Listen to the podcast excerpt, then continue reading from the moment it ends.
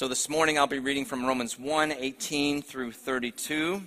If you're willing and able, I invite you to stand for the reading of God's Word. As we go to read this passage, I would remind you that this is indeed the eternal Word of God. Word of God.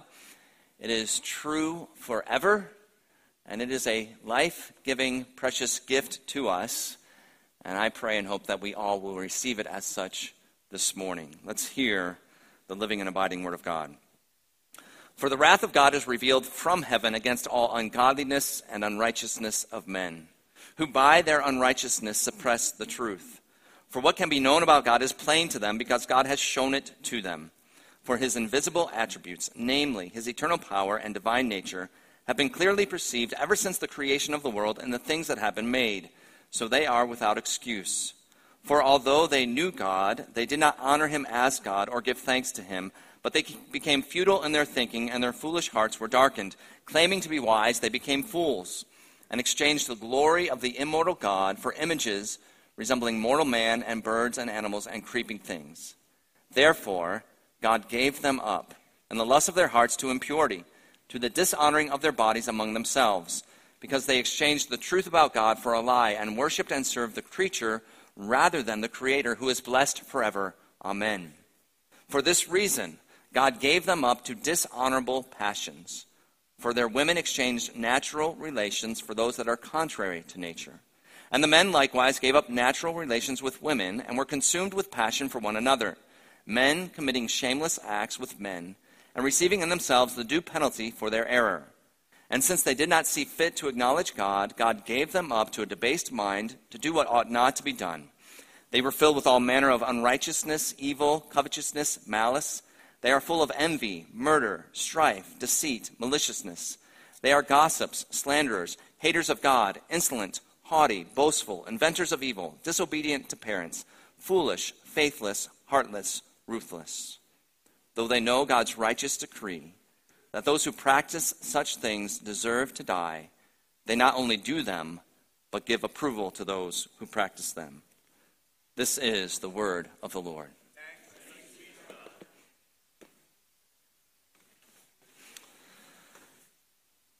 In John chapter 17, you will find Jesus' uh, high priestly prayer, a wonderful prayer that he prays for his people. And one of the things that he prays is this Sanctify them in your truth. Your word is truth. So he is asking our loving Heavenly Father to make us, his people, more like Jesus through the truth of his word. In John chapter 8, Jesus said to those who had believed in him, If you abide in my word, you are truly my disciples, and you will know the truth, and the truth will set you free. Jesus always affirmed, he always exalted the value, the importance of the truth, the Word of God. And today, we will look at the truth of God's Word in Romans chapter 1. What it has to say about the human condition, what it has to say about God's good design for sexual intimacy and how mankind has rejected that good design in exchange for sexual immorality, in particular, in exchange for same sex relations. And then we will close with what I hope will be a word of truth on the comfort and call of the gospel in regards to these truths that we consider this morning. Beloved, I want you to know this truth, to know these truths, and to turn to Jesus as your Savior and friend. And I pray that we collectively, as a local expression of the body of Christ, and also we individually, each one of us, will be the kind of friend to others that Jesus indeed is to us. So let's begin by remembering the theme of the book of Romans. The theme of Romans is the gospel of God, the righteousness of God, or the salvation of God. And the theme verse is verse 16 and 17 from chapter 1. I would encourage you to memorize it if you haven't already. For I am not ashamed of the gospel, for it is the power of God for salvation to everyone who believes, to the Jew first and also to the Greek. For in it, the righteousness of God is revealed from faith for faith, as it is written, the righteous shall live by faith. Remember the broad outline of this book as well. We're looking at guilt and then grace, and then gratitude. So these first three chapters, Paul shows us, he's making the argument for our guilt. He wants us to see our need, the need that every single one of us have for the gospel, for God's salvation. And so we are going to take several weeks to cover this opening section on guilt, to see the human condition, the common human condition, apart from the grace of God in Christ. Last week we looked at verses 18 through 23 of chapter 1, and we saw the wrath of God is revealed. And we saw that you and everyone you know, without exception, we all deserve the wrath of God, his righteous punishment against our sin. And the only way that we can be saved from this wrath of God is if Jesus Christ, the eternal Son of God, takes it in our place if we trust in his death on the cross to pay the penalty for our sin and receive his free gift of righteousness and eternal life. That was last week.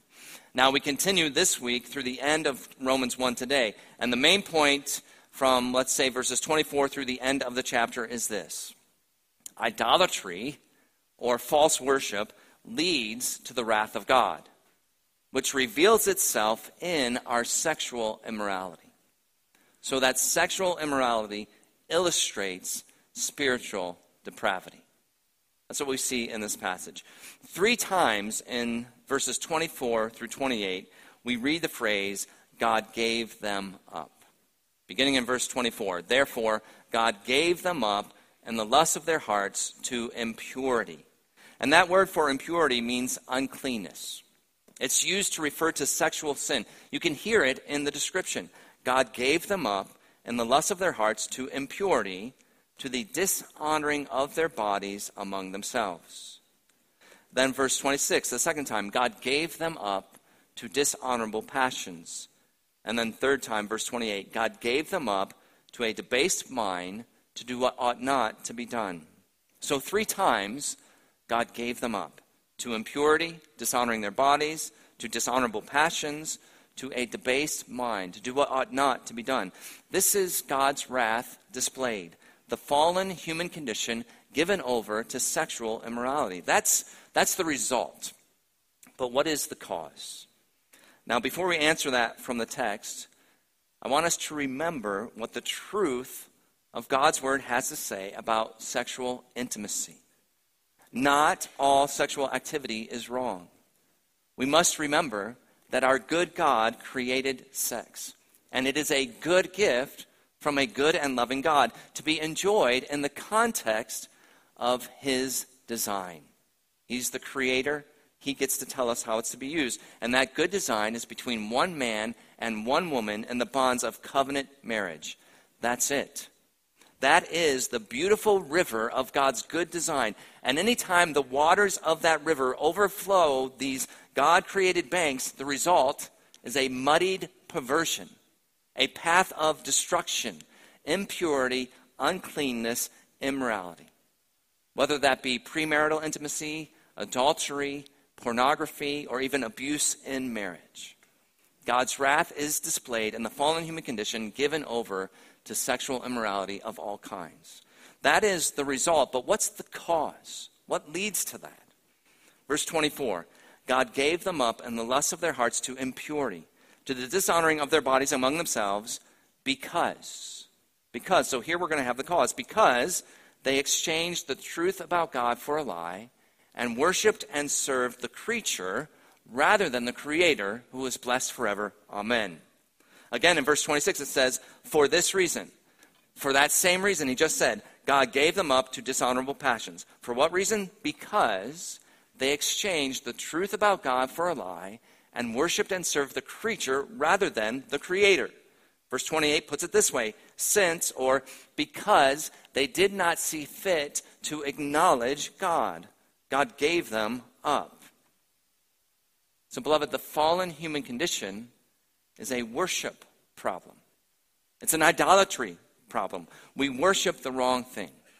We do not worship God, our Creator, as He designed we, everyone ever created, was made to worship God and worship Him alone. He alone is God. He alone is the Creator. He alone is worthy of our worship. He alone is the perfection of beauty and goodness and holiness and righteousness, the fountain of life and joy and everything good. But we, every person, we reject him. We dethrone him. We cast him off. We shove God, our Creator, aside, and instead we worship created things in his place. And this is idolatry. It is false worship, and it is the biggest problem of our lives. It is the biggest problem of every person's life, and it leads to the wrath of God, which is then displayed in our sexual immorality. So the result, the effect, is sexual immorality. The cause is false worship or spiritual depravity. Now, what does this passage say about relations between people of the same sex? You might ask, well, why focus on this topic? And there are two reasons. First, because Paul does because God's word addresses this topic in this passage. So we must address it. The biggest problem in our lives is idolatry, false worship. Idolatry is unnatural, it goes against the way God created us. It is contrary to what we were made for. We were made to worship God, our Creator, and, ex- and instead we exchange that for the worship of created things. So, in the sexual sphere, relations among people of the same sex mirrors this unnatural worship. It's an illustration of what is unnatural. Relationships, relations between people of the same sex is a demonstration of what has happened in the spiritual world. So think of it this way we have exchanged the worship and the glory of God, one who is unlike us, for the worship of something that is like us, fellow created human beings. Likewise, in relations between people of the same sex, we exchange God's good gift designed to be enjoyed with the opposite sex, someone unlike us, different from us. We exchange that for relations with people of the same sex, someone like us. So, this impurity, the words the scriptures use, impurity, dishonorable passion, shameless acts, these are contrary to nature. It's an illustration of our spiritual idolatry. Disordered desires reflect disordered worship. So, the truth about this kind of behavior is that it is a sin against the holy God and his created order. It is unnatural. So, one reason we focus on it is because it's there in the text. But a second reason I think is important for us to focus on this specific issue today is because it is one of the major heresies of our day. And so today, I hope to provide clarity in a world of confusion, to speak God's truth in a world of lies. Pastors and elders, we are called to shepherd the flock in the fear of God.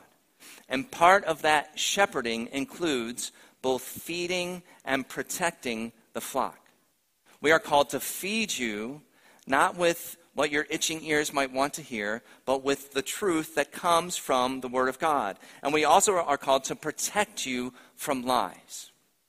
And in today's world, there are flocks of, there are, we should call them, packs of wolves everywhere seeking to destroy the flock of Christ. There is a roaring lion seeking to devour you, and he does not rest. And there is a father of lies who has even infiltrated the church, and he is causing much harm to people today. Beloved, bad theology harms people, it does great damage. And so, to protect you this morning, beloved, I want to do two things. I want to both proclaim the truth of what this word says and also expose some of the lies, some of the ways that people will twist this passage and try to give it a new meaning today. So some will say that when Paul wrote these words, he knew nothing of loving, committed, monogamous same sex relationships. That instead he was only speaking against abusive relationships, such as perhaps older men with younger boys, or relationships with an obvious power imbalance. That is not what the passage says. It's not what the passage says. Let's read the verses again. The key text here is verse 26 and 27. For this reason, God gave them up to dishonorable passions. For their women exchanged natural relations for those that are contrary to nature. And the men likewise gave up natural relations with women and were consumed with passion for one another, men committing shameless acts with men and receiving in themselves the due penalty for their error. The actual text gives no indication that only abusive kinds of same sex relations are prohibited. The wording that Paul actually uses is not limited to a specific kind. Instead, it's a broad, it's a general, it is an absolute prohibition. We can follow his argument. He mentions women first, or females, and there's no evidence in the ancient world of older females engaging in this kind of behavior with younger females. There's no mention in the passage of older men with younger boys, but only of males with males. In fact, Paul roots this prohibition in the created order. The words that he uses for men and women are not the general words that are sometimes used in the scripture for man and woman, but the more specific word that is actually used for male and female. It's the same word that Jesus uses in Mark chapter 10 when he says, But from the beginning of creation, God created them male and female. Paul is using the Greek form of the Hebrew words that are found in Genesis 1:27. So God created man in his own image, and the image of God he created him, male and female he created them. It's another great passage for you to memorize, to remember. So relations with same sex violate the distinction that God intended when he created us male and female. Further, when Paul says women exchange natural relations for those that are contrary to nature, that phrase, contrary to nature, it's a phrase that was common in the ancient world. You find it in the scriptures, but you also find it outside the scriptures and the writings of men like Plato and Plutarch and Philo and Josephus, the Jewish historian at this time, they use that term as well to speak of same sex relations as a whole, not limited to some abusive form. Going on, when Paul says men likewise gave up natural relations with women and were consumed with passion for one another. That phrase, consumed with passion, refers to an unnatural lust. It's not simply a good desire that has become too strong, right? We have many God given good desires. The desire for marriage can be a good desire. The de- desire to have children can be a good desire. The desire to provide for your family is a good desire. But this desire is not like that, where it's taking a good desire and just wanting something too much, right? So you can take a good desire to provide for your family and turn that into something too much if you go about fulfilling it in ungodly, unlawful ways. Or if you, be, you begin to love money and it's never enough. So a good desire can become too strong in your life and become an evil desire, a lust. That's not what this is talking about. It's not a perversion of something good. It is a lust directed at something that is essentially and under all circumstances illegitimate. The desire is never okay. Now, some will say that when Paul uses the phrase contrary to nature, what he means is it's referring to how the individual was made, to their natural orientation. Such that if you, from birth or from as long as you can remember, you always had the desire for this kind of intimacy with someone of the same sex, then it would be contrary to your nature for you to express that intimacy with someone of the opposite sex.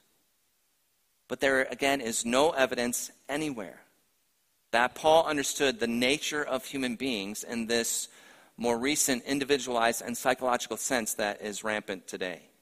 Instead, what he did understand and what he's arguing in this section here of Romans 1 on human guilt is that all of life is disordered.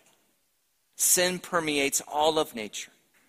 And since that is true, rooting anything in nature proves nothing because our nature is fallen and sinful since all of life is disordered. All humankind, we are born with a sinful nature, so we need a higher norm, a higher standard than our fallen human nature to try to determine what is right and wrong, what is good and what is natural. And beloved, that higher norm is the Word of God. We've been given it from God Himself. And it includes what we see here in Romans chapter 1. Many people reject that standard, that authority. And so I've shared some of the lies that we will hear.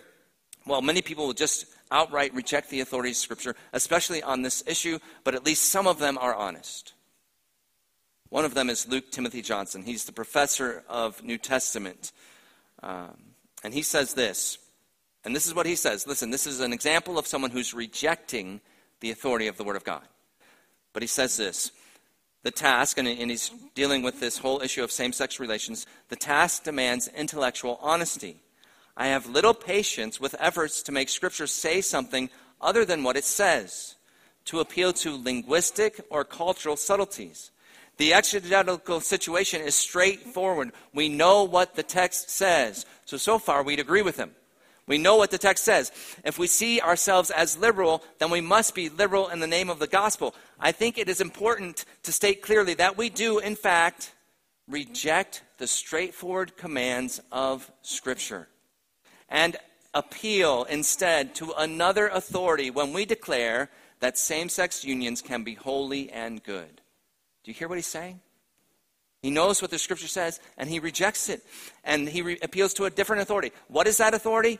We appeal explicitly to the weight of our own experience. There have to be echoes of judges in that statement. Everyone did what was right in his own eyes.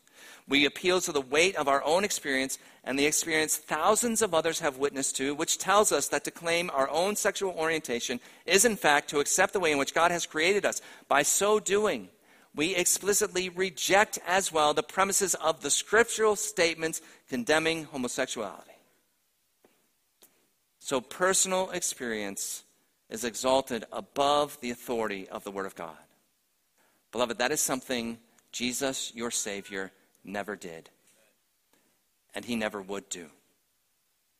It's also worthwhile to note that Donald Fortson, a, church historian, he surveyed church history from the first century up until the middle of the 20th century, so the, the first 2,000 years of the New Testament church, and this was his conclusion after doing that study. Homosexual practice has been affirmed nowhere, never, by no one in the history of Christianity.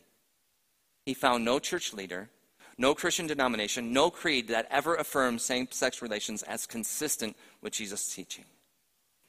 Friends, this is a modern day heresy.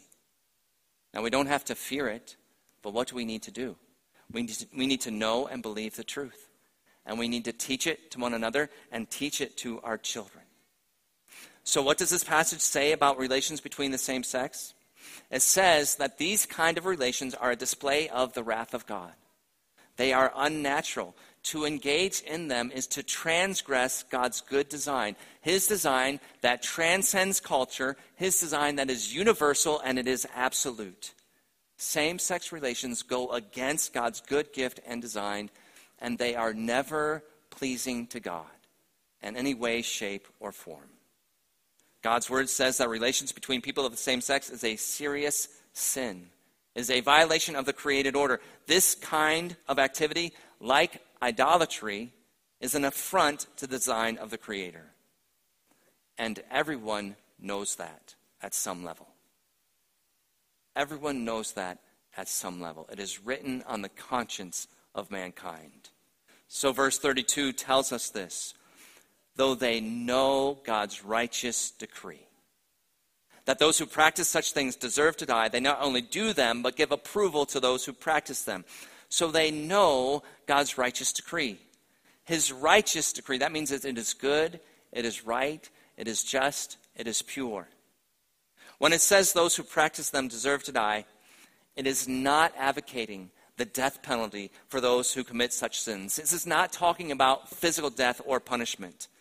It's talking about the righteous judgment of God, the wrath of God as punishment for our sin. The wages of sin is death, Paul will say in Romans chapter 6. So the just punishment for these sins, for any sin, is death. Death to our relationship with God, of which the end result is eternity in hell. Paul says people not only engage in this sinful behavior, but they give approval to those who practice them. This is what we see in our day and age today. And beloved, this is no small thing. It is no small thing in God's eyes to encourage, to support what harms our fellow creatures and dishonors our Creator. Contrary to what the world will shout at you today, it is truly more destructive. It is more destructive, not less, to encourage people to fulfill their desire for sexual intimacy with a person of the same sex. It is more destructive, not less. To give approval to this kind of behavior, it may appear to be the most loving thing to do, and that is what the world is shouting at us today. You must affirm and support people in these relationships. That is the loving thing to do. It may seem like you are looking out for their best interests, wanting them to be their authentic, true self, to flourish, to be happy as a human being, to enjoy the kind of relationship and fellowship that we all would want to enjoy fellowship with another human being. It may appear that that is a good and loving thing to do, but in reality, God's word tells us it is the very opposite since God is love and He truly wants all humans to flourish. As our Creator, He alone knows with perfect wisdom the path to that flourishing. And so it is not loving, nor would it actually cause a person to flourish as a human to encourage them to pursue relations with the same sex. It's not loving, and it will not lead to their ultimate happiness. Instead, it is a direct contradiction to God's word. So, beloved, ask yourself will I listen to God or will I listen to man? The father of lies, the great deceiver, has no power, has no influence over God. God is light, and in him there's no darkness at all. God is truth. But the father of lies he deceives mankind all the time. Jeremiah tells us our hearts are deceitful and desperately wicked. Who can know them? So, beloved, who will you trust? The God who made you, who truly knows you and loves you, or fellow man? The approval that we are encouraged to give, that we see given to this behavior today, is in direct contradiction to God's word. It's exactly what we see in our world today. And sadly, it's what we are seeing, seeing increasingly in churches across our land. We see it in some Presbyterian churches. So we, there are different branches to the Presbyterian church. So if you're new to the Presbyterian church, you're not familiar, there are many different kinds. We belong to the Presbyterian Church in America, the PCA. And so we are not giving approval to this message. You should be able to go to any PCA church and hear the same message I'm preaching to you today. The Presbyterian Church USA United States of America would preach a very different message. Perhaps not every individual church, but as a denomination, they would preach the opposite. You would hear some of those twistings that I've mentioned earlier. Some Lutheran churches, the ELCA, Evangelical Lutheran Church in America, would also preach the opposite of what I'm saying today. There's a prominent one right in the center of Mount Joy. United Church of Christ would preach the opposite of what I'm saying today. There's a prominent one right in the center of Elizabethtown.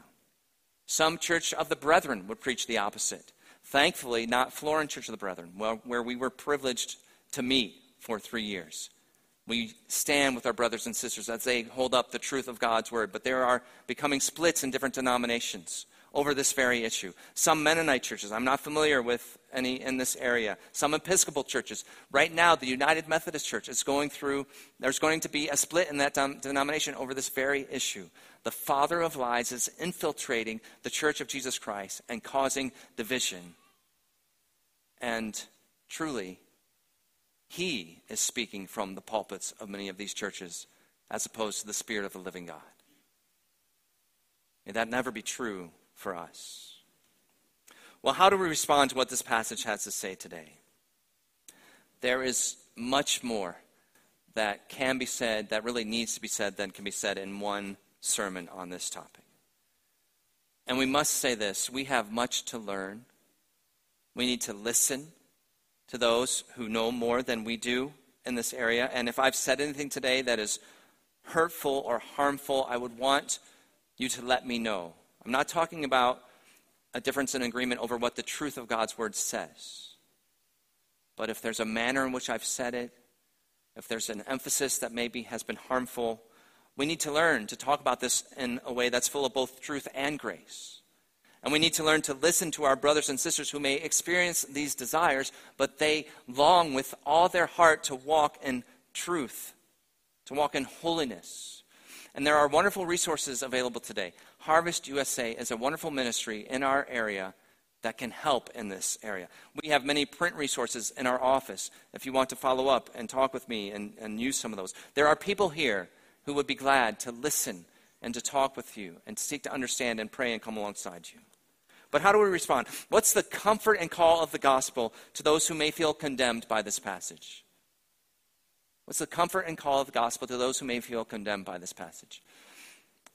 And those who f- may feel condemned by this passage should be all of us.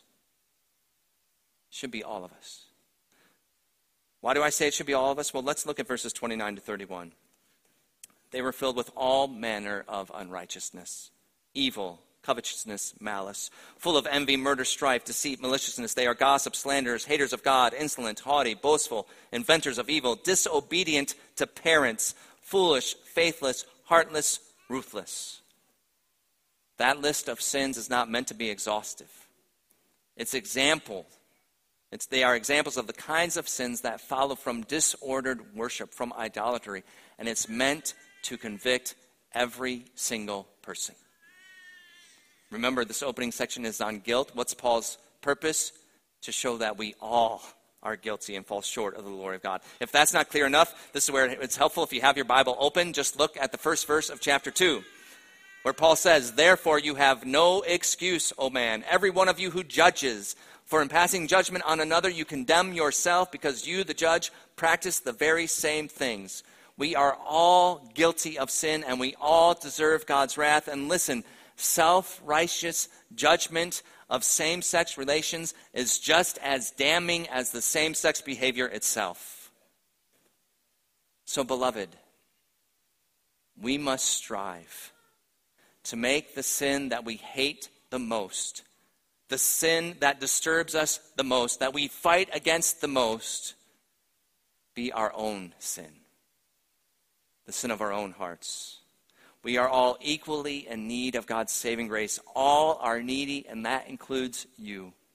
Every one of you. No matter how holy you are, how sinful you are, we are all guilty and in need of salvation, in need of the righteousness of God, the righteousness from God that comes through faith in Jesus Christ. And thanks be to God, we have what we need Amen.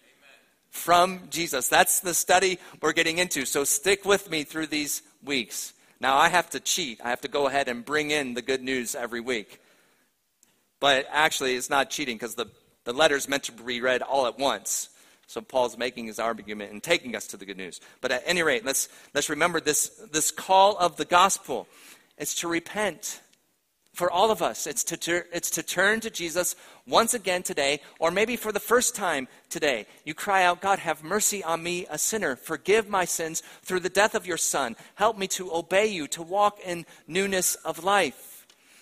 I would encourage you to read Romans 5 and 6, to meditate on it, to even memorize it. Those two chapters can be incredibly helpful for us in responding to the call of the gospel and in fighting against the sin of our own hearts. What about the comfort of the gospel? Romans 5 8, God shows his love for us in this while we were still sinners, Christ died for us. So Christ died for all kinds of sinners, including the ones that he describes here in Romans chapter 1. And then he will say in Romans 8, verse 1, there is therefore now no condemnation to those who are in Christ Jesus. So the comfort of the gospel is that God forgives us and he changes our lives forever. Listen, there are people who have this disordered desire that we've talked about, and they know and love Jesus. And Jesus knows and loves them. This may be an unwinded desire that they have had for as long as they can remember. And they believe what the Bible says. They could say amen to what I have preached, and they're making every effort to be holy, to put both the desire and the behavior to death in their lives, just as you may be, and whatever sins you're fighting against in your own life. And I want to say, if that is you today, if that is your struggle, I say to you, and I say to the rest of us, you are created by God in His image for His glory. You are worthy of dignity and value and respect. And as we saw in Romans chapter 1, you are called to belong to Jesus Christ. He has made you his own, and this is your comfort in life and in death. You are loved by God so much that he gave his own son to die for you, and you are called to be a saint. You are set apart for holiness. So, what does that mean in reality? And before the throne of God today, he sees you and loves you just as much as he loves his own son, Jesus Christ. Righteous in his sight with pure desires. And I would say this you are welcome to be, or you may already be, a beloved member of this church as you strive, along with all the rest of us, needy family of God, in humble reliance upon the grace of the Holy Spirit, to live as becomes a follower of Jesus Christ. This is the comfort and the call of the gospel that we must proclaim, and it informs the kind of gospel culture that we must cultivate here at Proclamation. Jesus is full of grace and truth. So we strive to do the same. When we say all are welcome, what do we mean? We want to point all people to Jesus. Point them to Jesus as the truest friend of sinners that you will ever know. So I ask each one of you today do you have Jesus as your friend? Do you have Jesus as your friend? He came to save, not to condemn. And you don't earn his friendship by living a righteous life, you receive it as a gift and then He changes your life. When He makes you His friend, He gives you both the desire and the strength to do what He commands. And you will find that His commands are not burdensome. They are for your greatest good, for your greatest joy. They might not be easy to obey, but it's not a burden. It's a joy, it's a delight. It will lead to true human flourishing. Jesus is your truest friend. He is with you, He is for you, He will never leave you or forsake you. He wants you to be with Him where He is, to see His glory, to be like Him. He has delivered you from sin, and He will deliver you. So, beloved, for every one of us and our struggles with sin, the day will come. He is right now completing the good work that He has begun in you, and it will be perfected in glory. So, the day will come when you're not only free from the guilt and power of sin and death, but you're free from its very presence. When all and any disordered desires and actions will be gone forever. Thanks be to God. So may we all grow in trusting our friend and our Savior, Jesus Christ. And then also, we need to learn to be the kind of friend to others that Jesus is to us. So, beloved, I, I own this with you. But when I give that welcome at the start of the service, you know that places a great responsibility on us. Those can't just be words that I say, that we open our arms wide with a warm welcome in the name of our risen Savior, Jesus Christ. You and I, we have to embody that right here and the way we interact with people in this very room, afterward, as we engage around a meal or in community, community groups or throughout the week as you interact with people, we have to embody the welcome and the love and the grace that we have received from Jesus Christ. We desperately need it. And remember, don't be the kink in the hose. It doesn't stop with you, it flows through you to others. So we want this local church family to be a place where all kinds of sinners, including those with disordered desires in this area, are valued and welcomed and loved. They are pointed to Jesus along with the rest of us needy people. It's only us. It's not us and them, it's only us. And it must be a place where we can talk honestly about the good things and the hard things and the bad things in our lives. Beloved, Jesus, your friend, he will never heap shame on you, he takes it away. Now, we can't do what only Jesus can do but we point people to him. He doesn't heap shame on us, he removes it. Jesus does not make fun of us. His words bring healing. So there must be no coarse joking in this area. We have to learn a new way of speaking, some of us. There must be only healing words. Jesus doesn't look down on us, he lifts us up. Jesus knows the worst about us, and he loves us. He loves us perfectly, he loves us fully. So think of it this way in closing let's make our gatherings less like the waiting room for a job interview and more like the waiting room in a hospital. You know, in a job interview, what's happening? You're trying to look as competent, as impressive as you can. Your weaknesses are buried and hidden. You want to impress, you want to look your best, you want to outdo others, and those interactions are not always based in truth. What about a hospital waiting room? Everyone is sick, and they're there to get help.